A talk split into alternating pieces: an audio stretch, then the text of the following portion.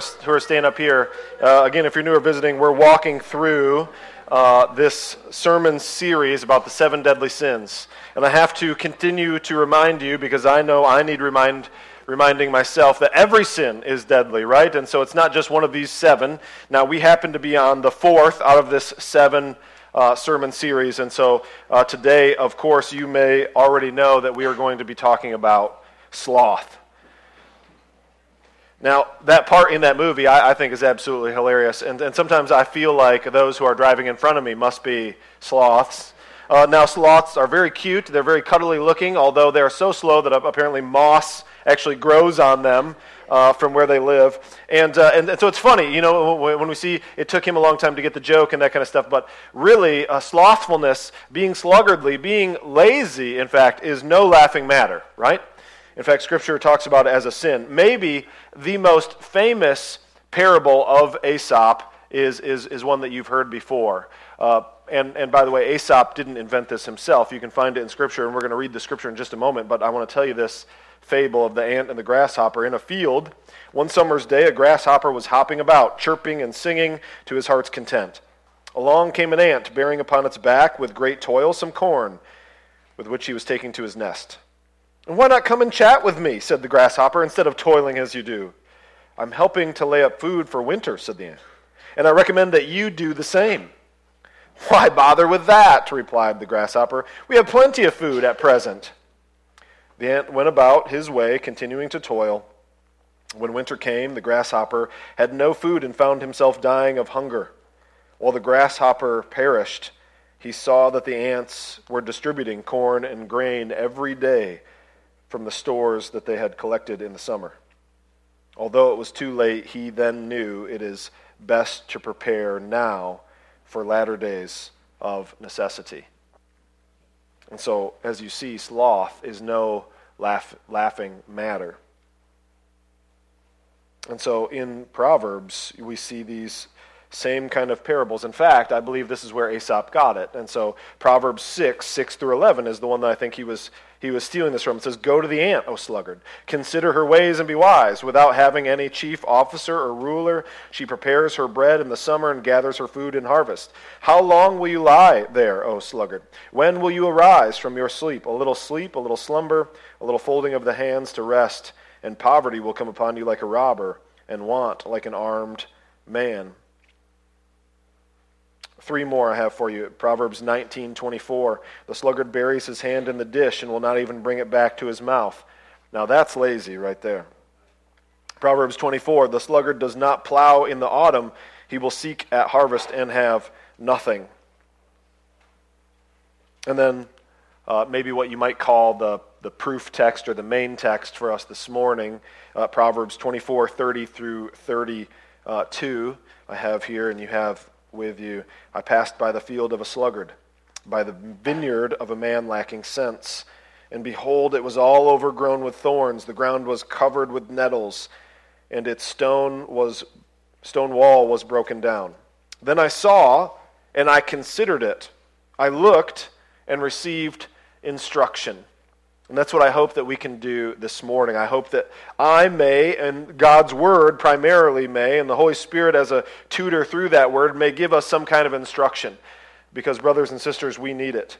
We see in that text, if you have it on the Bibles with you, or if you can just uh, bring your minds back for a moment, it says that this was a sluggard and, and this was somebody who was lacking sense. It was somebody whose walls were broken down. It was somebody whose field was overgrown with thorns and nettles.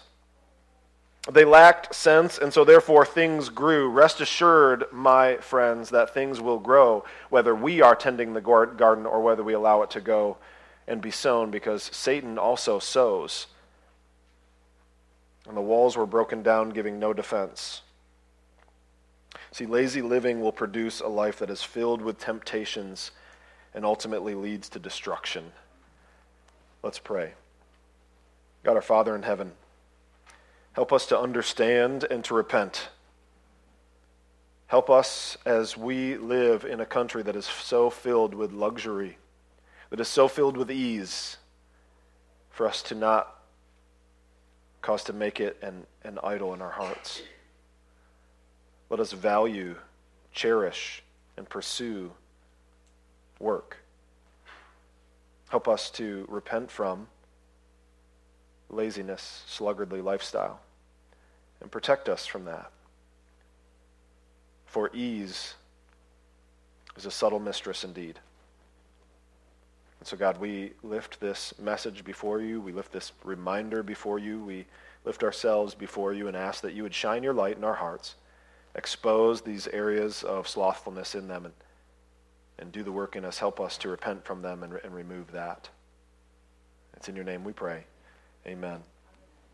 So it, it, you, you, you, may already be convinced, but I want to give you some reasons that we should pursue work and some of the blessings from work, and, and then, of course, talk about some rest from work as well. So, as we get into this topic of sloth, like I said, the first thing I want to do is cover some reasons for work with you. So, again, if you're a note taker, I'm going to have some things underlined, and we're going to go over this. And, and if you miss any of these notes later, uh, you can go ahead and rewatch the sermon, or you can just ask me, and I'll, I'll fill them in for you at a later date. But uh, firstly, a reason for work is, is very simple God created it.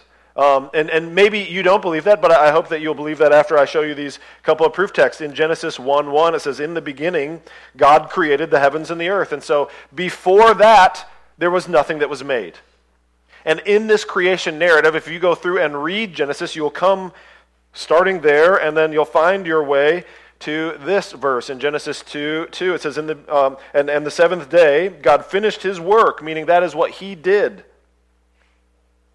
And after he had done that, he rested on the seventh day from all of his work that he had done. And so it even classifies the creation narrative as a method of work that God does. Now, now we have to understand that the work that we do and that we think about is very different from what God did. And Scripture is very clear. It says He spoke and then it was. And so that doesn't, I know you're thinking, well, that doesn't seem like very hard work. Well, uh, you try it, right?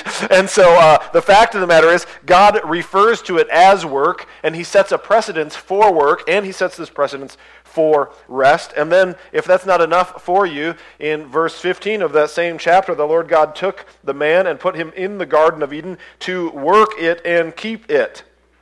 And so we see throughout the Old Testament and throughout the New Testament, we see that this is before the fall, and that God is a God who works. In fact, He's a God who's working currently.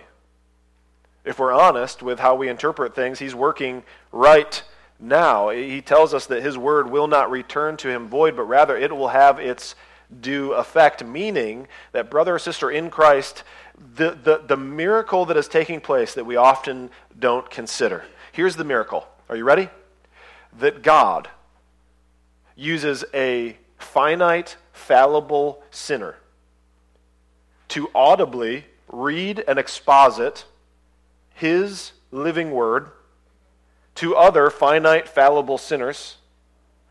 And the Holy Spirit deigns to be in our midst and in our very person, to change the heart of stone to a heart of flesh. And this is all happening in your midst currently. So if you get nothing else out of today's message, you can leave today by telling all your friends and your family, I saw a miracle today. And then they'll say, What are you talking about? And you can explain to them how what we're doing currently is miraculous. God is working now. The Son is working now. The Spirit is working now. But also, we see here by these texts, I hope, and especially this one right here, this is before the fall.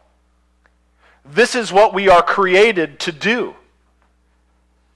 So, as much as you might want to have been created for simply the enjoyment of the hunt or the enjoyment of fishing or the enjoyment of shopping or the enjoyment of, you know, whatever it is. Those times of rest is not ultimately what you are created to do. You are created to work. And he says after this, it is good. And he gave us this as a gift. And so, my first point then is, of course, that God created work. Second is that he commands work. which is his right to do and would make sense if he created it. It would make sense as image bearers. So think about this again, right? It says that God had done his work and then he had rested from his work that he had done, and we are his image bearers. And so then it makes perfect sense that he would then command, hey, you represent me, you ought to do the things I do, right? And so he commands us to work. See in Genesis 3:19. This is after the fall, of course, but it doesn't change the fact that we are commanded. He, he says, uh, in, in, fact, I would say this is why it's necessary that he commands it, because Adam and Eve understood intrinsically before the fall that they were to work, and then after the fall came the spirit of laziness that we all deal with, right? I looked up some things on the internet. I, am not going to uh, share them with you. You can do that yourself. But I looked up, you know, people who are taking laziness too far, and there was all these different kinds of images of people. You know, somebody was laying on the couch with a glass table over them, with their phone on top of the glass table over their head, so that they could just lay there and watch, you know, TV on their phone or whatever. There was somebody who was uh, working at a desk uh, with the refrigerator door open by their desk, so they could work and then reach into the refrigerator and grab their food and sit at their desk, and they, all kinds of wonderful things somebody had a straw super long, so it was attached to the table, and they could sit back in their La-Z-Boy recliner and suck in whatever beverage they were drinking on so that they could not have to move their head. But, but God commands work, and so even after the fall, we are supposed to work. By the sweat of your face you shall eat bread, till you return to the ground, for out of it you were taken. For you are dust, and to dust you shall return. But also, in Exodus, he tells us, Six days you shall labor and do all your work, but the seventh day is the Sabbath to the Lord your God. On it you shall not do any work, you, or your son, or your daughter, or your male servant, or your female servant, or your livestock, or the sojourner who is within your gates. Teenagers, this is not the proof text to use against your parents for having a day off. Wink. And we so often, as churches, we, we, we quibble over, well, what, what day is the Sabbath, right? What, when should we do that? Or keeping a Sabbath. Now, I have an interesting career, interesting call. Today is probably your Sabbath. Today is clearly not my Sabbath. I have to take a different Sabbath. Mine is Monday. Don't call me. No, I'm just kidding. You, you can call me. It is Monday, but uh, you know, don't, don't be afraid. I'm here for you, and I, and I love you. So we quibble over which day is supposed to be a Sabbath. But often I, I don't think we're quite as uh, willing to look at this text the other way and say, no, we're supposed to work. Six days we're supposed to work. You're spoiled if you get two days off. Six days we're supposed to labor. Six days we're supposed to do all our work. And then on the seventh day, which is the Sabbath, we're supposed to rest. And by the way, we're supposed to rest on that day not so that we can go hunting or fishing or camping or shopping or boating or whatever. We're supposed to rest on that day so that we can dedicate that day to the Lord, so that we, we can worship the Lord for the work that He is doing.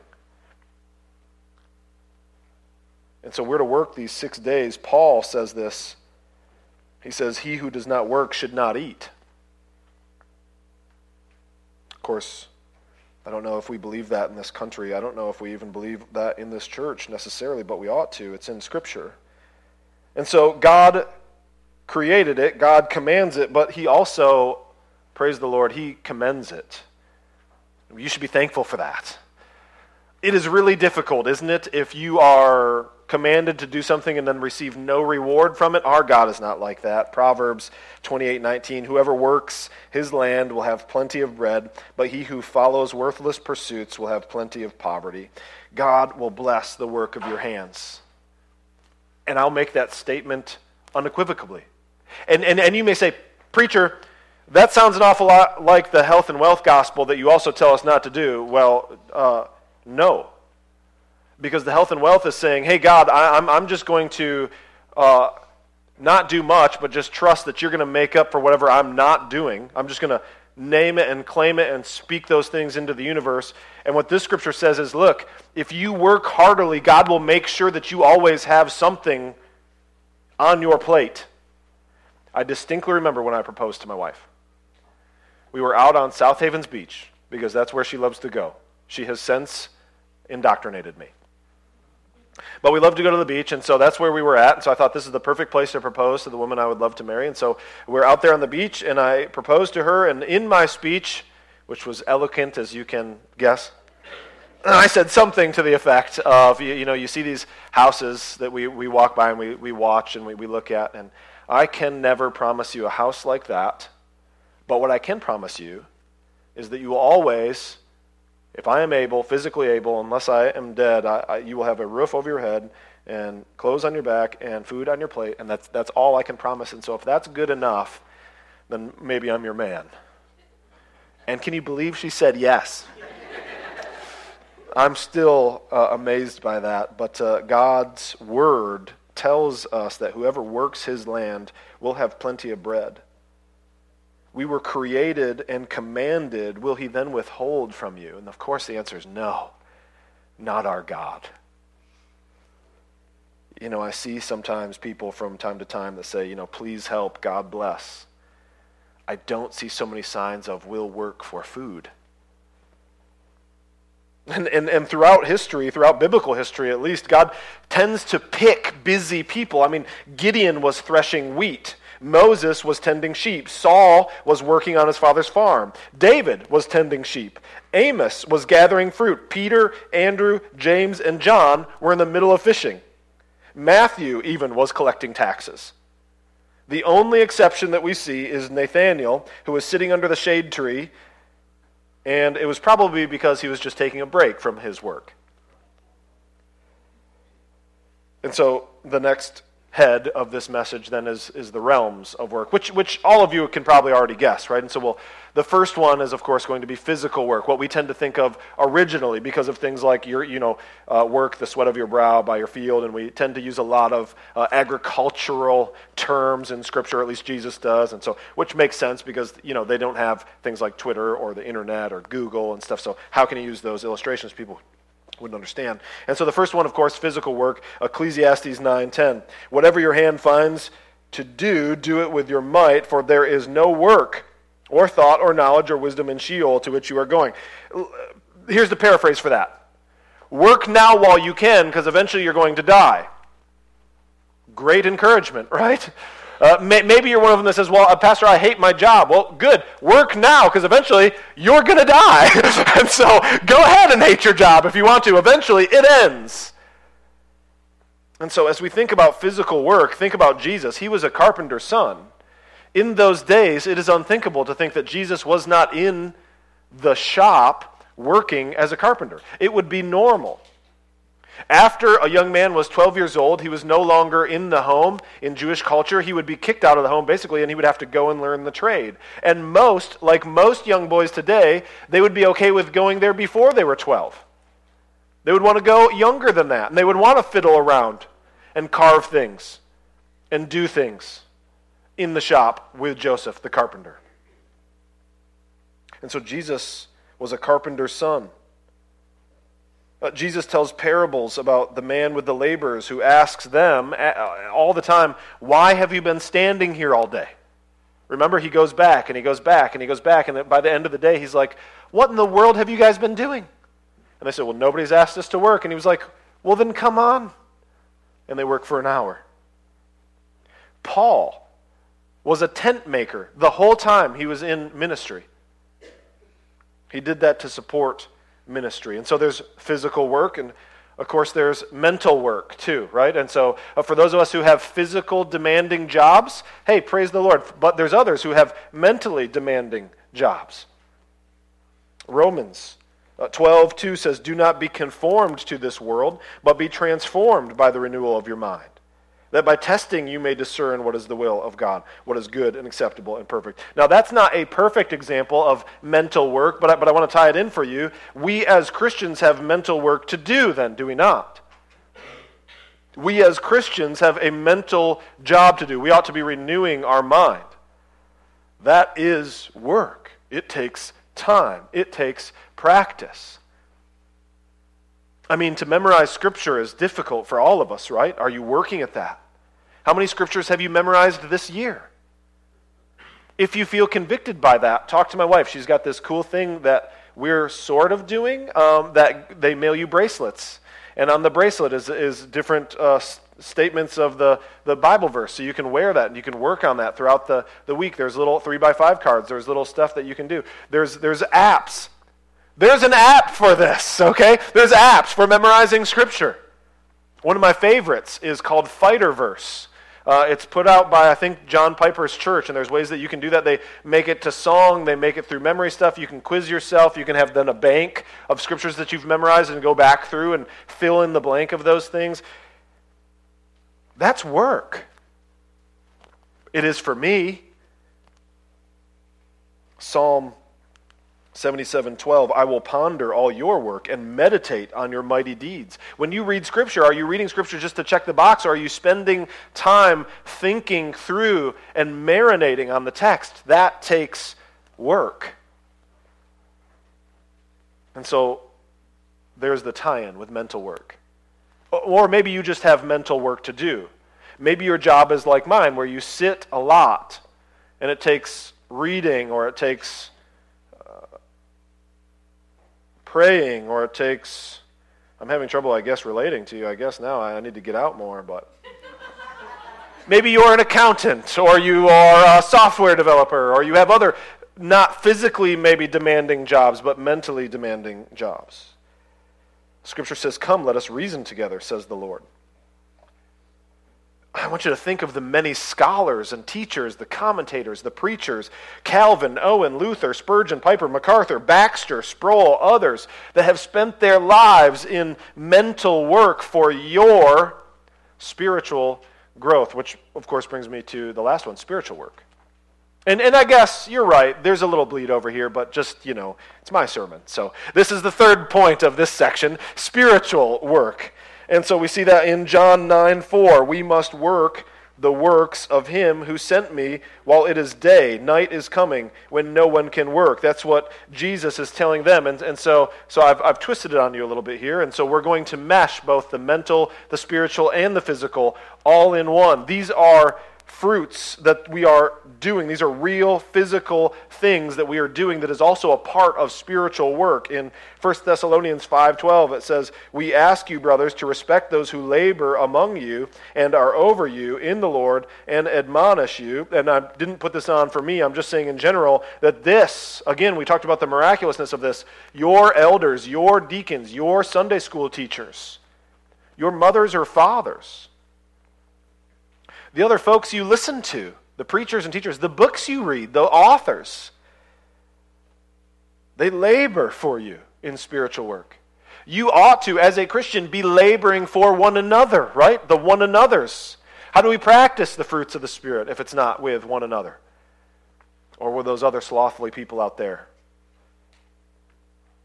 Jesus said that we should pray for such workers because they are few. Paul made sure that his physical work was done so that he could be of some spiritual work to the kingdom. He wasn't a tent maker because he liked making tents. He made tents so they wouldn't have to take a collection for those that he was ministering to. In fact, at times they even wanted to do a collection, and he was like, No, I got this, bro. Thank you. But instead, give your money to those who are suffering in Jerusalem or these other churches. And so he did take collections, but it was often not for him.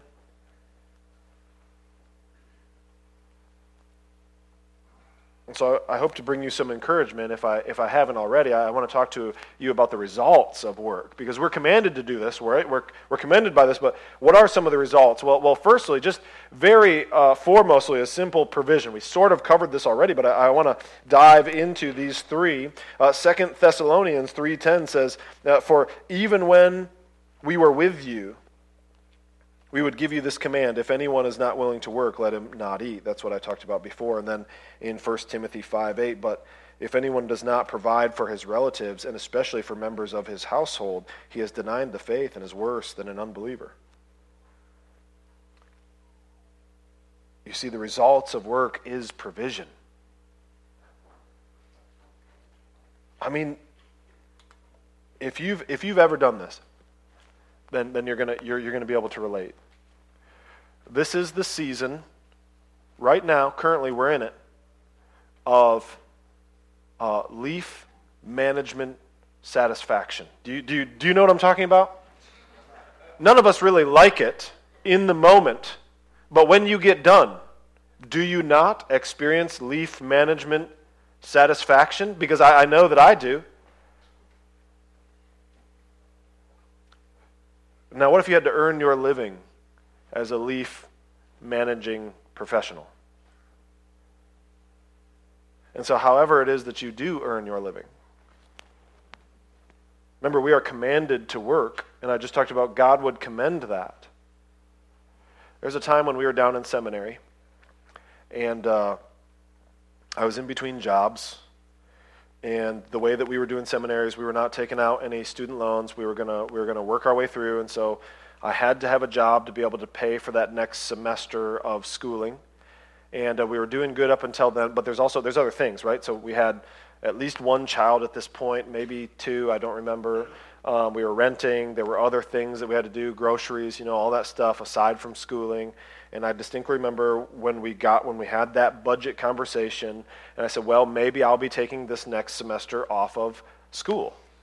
Um, and that was a hard decision, but it was a decision we had to make because remember the promise that I made to her, right? Um, so the school was not a promise. Uh, food and shelter and clothing was a promise, and so that was my priority. Uh, well, during that time that we were off, we had friends from up here in Michigan the, and, and, and we don't always share our burdens with everybody. Um, we, we tend to try to live a, a George Mueller kind of uh, life where we just, we just pray uh, for God to provide, and, and He does. And so during that time, we had somebody mail us a check for $800, I think is what it was, right? Um, and they said, we were blessed. We, we were blessed in our career or whatever. Somebody got a bonus or a raise. And we knew that you guys were down there doing that, and we love you and we support you. And um, and we just felt God laying it on our heart that, that, that you could use this, and so we're going to give you that. There's provision. The results of work. Now, that was not the result of my work, but somebody else was able to provide for us in the body of Christ. Our brothers and sisters in Christ was able to provide a need for us because of their work. And I can tell you that that brought peace. 1 Thessalonians says, And to aspire to live quietly, and to mind your own affairs, and to work with your hands as we instructed you. There is peace in doing what you're called to do, in doing it to the glory of God, and in just living the quiet, simple life. I don't know what happened to this idea of this American dream, right? You, you own your house and you white picket fence and you've got two and a half kids, however that works, and you've got the dog, unless you're our family, and you'll trade the dog for the other half of that kid, right? but uh, we tend to want more than that. We tend to not want to live quietly. We tend to not want to mind our own affairs. But that's what we were instructed to do. Proverbs 13 4 the soul of the sluggard craves and gets nothing. There is no peace there because there is constant craving. He craves and gets nothing while the soul of the diligent is richly supplied. With provisions there is peace. Now i'm going to go out on a limb here and i'm going to make a statement and you, you can rebuke me for it later. Uh, but I'm, I'm guessing most women, when they want a man, one of the number one things I think that they want is somebody who's going to protect and provide. Because there's a level of security. And I'm, I'm glad that that is all Elisa wants because as I continue to age, I'm less and less attractive all the time.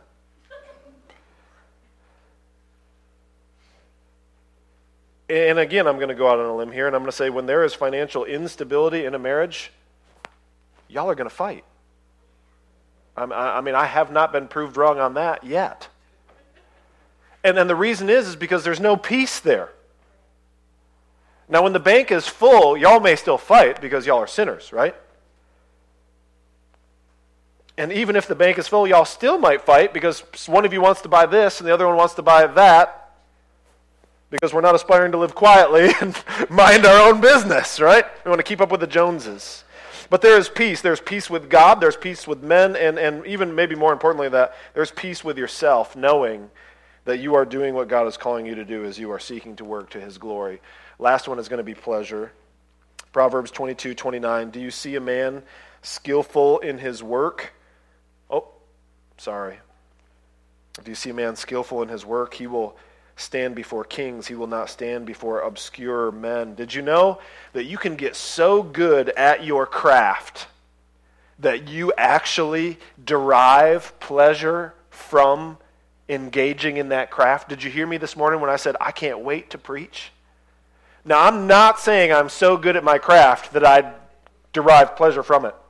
But there is a sense in that, in fulfilling God's call on my life, there is pleasure being experienced from me as I get to do that which I believe God has created me to do. And if you've ever been in one of those things, you know that.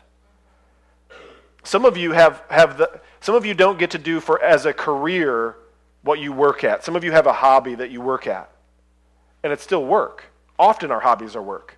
And yet we derive pleasure from that. And it says in Scripture here, others can derive pleasure from our work. Look at this skillful man. I think of those who had to have been handpicked to then carve and do the gold overlay, and, and the folks that did the, the stitching and the embroidery on the things that were going into the temple.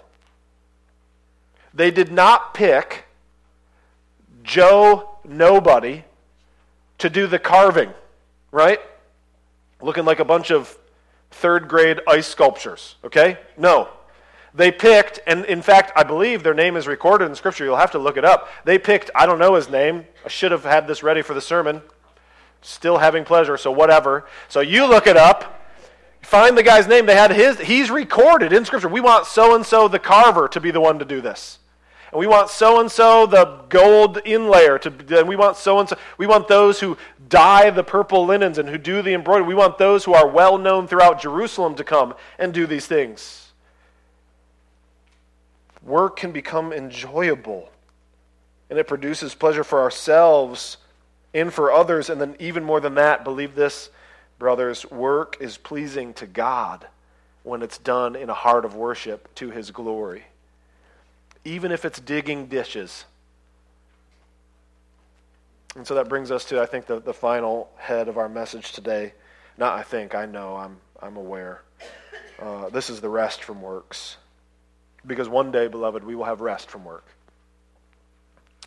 Now, rest from work, you have to understand, is through faith, and faith is not gained by work. Galatians 3 2, it's not going to be up there. I'll read it for you and then I'll move on to Ephesians that is going to be up there. Let me ask you only this Did you receive the Spirit by works of the law or by hearing with faith? And so I, I, want you to be very aware that entering into the kingdom this morning, and, and I hope that you already knew that, but if you didn't, let me be the one to tell you entering into the kingdom is not by works. I'm glad that you tithe regularly.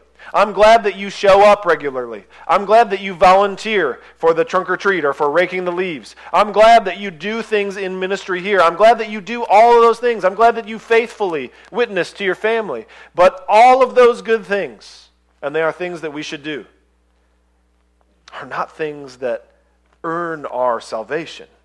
It is by faith, not works. And this is the one you're probably thinking of because I know you guys know this. Uh, Ephesians 2 8 through 9. For by grace you have been saved through faith. And this is not your own doing, it is a gift from God, not a result of works, so that no one may boast. However, our, we are saved by faith, not works. However, I'm going to posit that works are the fruits of faith. Now, in your notes, they're different from what I have on here because I did this later. Your notes say the fruit of faith. So you can, you can still fill in the blank. It's the same. They're, they're all going to be F's. I'm going to transliterate them just like a good preacher should so that you can remember them. So the fruit of faith are our works. Again in Ephesians. By the way, verse 10. I don't know if you noticed that, but verses 8 and 9 of chapter 2 is what we just read. And then verse 10 and so paul we're on good footing when we're when we're talking in the context of the way paul preaches he says for we are his workmanship created in christ jesus for good works which god prepared beforehand that we should walk in them so he's saying in both hands your Salvation is not based on your works, but because you are saved, you ought to be producing something for the Lord. You ought to be fruitful for the Lord. Luke 10 2, we talked about this before, but Jesus himself says, The harvest is plentiful, but the laborers are few. Therefore, pray earnestly to the Lord of the harvest to send out laborers into his harvest. Real and true saving faith will produce works. But also, it has to be done by Christ. This is one of those weird, I can't really understand it, and we won't really understand it till we're in heaven kind of thing. Firstly, the finished work of Christ on the cross as our substitutional atonement. That is the work that saves us. We have our faith and our trust in, in that. Right?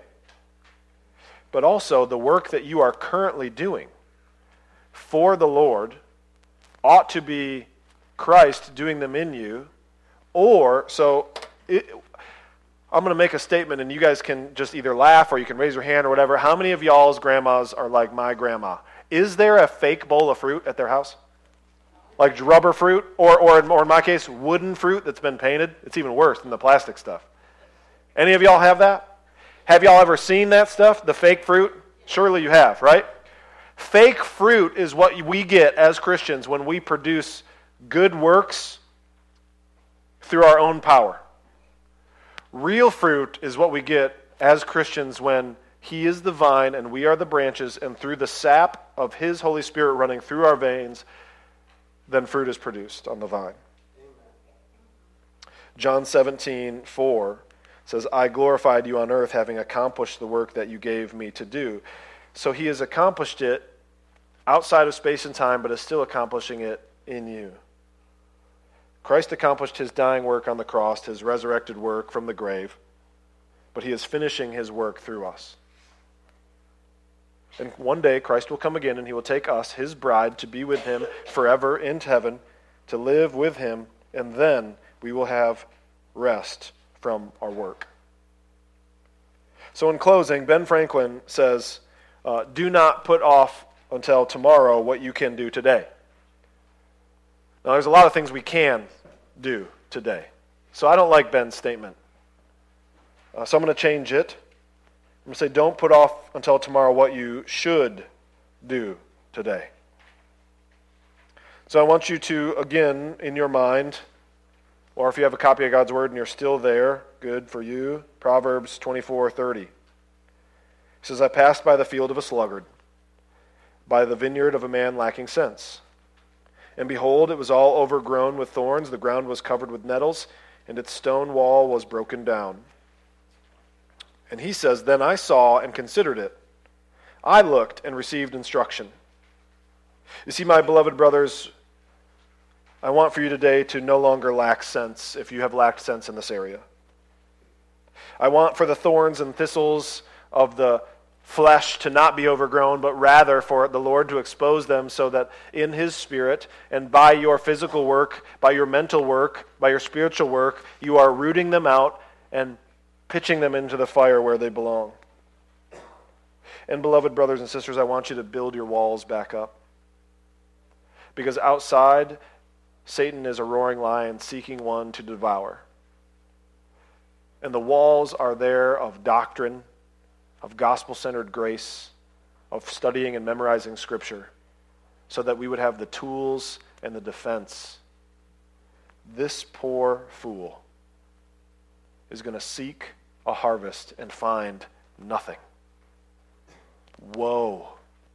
Woe to us who think we are saved and think we are doing spiritual work, and then in the end stand before the Lord and he says, Depart from me, for I did not know you. Woe to us. So, as we talk about sloth, as we talk about being sluggardly, it is my prayer that as we look at this, all of us would see and consider and receive instruction. Because lazy living will produce life that is filled with temptations and that ultimately leads to destruction. There is nothing cute about slothfulness. Let's pray. Lord Jesus, help us to take a lesson from you. You have told us to take your yoke and to learn from you, for your burden is light. Lord Jesus, in that you have said that you have a yoke and you have a burden, and these are the instruments of work. We understand that these are not simply works of the flesh, but works of the Spirit. So, therefore, we ask that you would help us to be good and faithful servants, ever looking for how we can serve you as master, not merely standing on the wall saying, Well, no one has called us. It is in our fallen nature that we are tempted to be lazy, and therefore we recognize our need for your sanctifying work in our hearts. So help us. Help us in your name, we pray. Amen.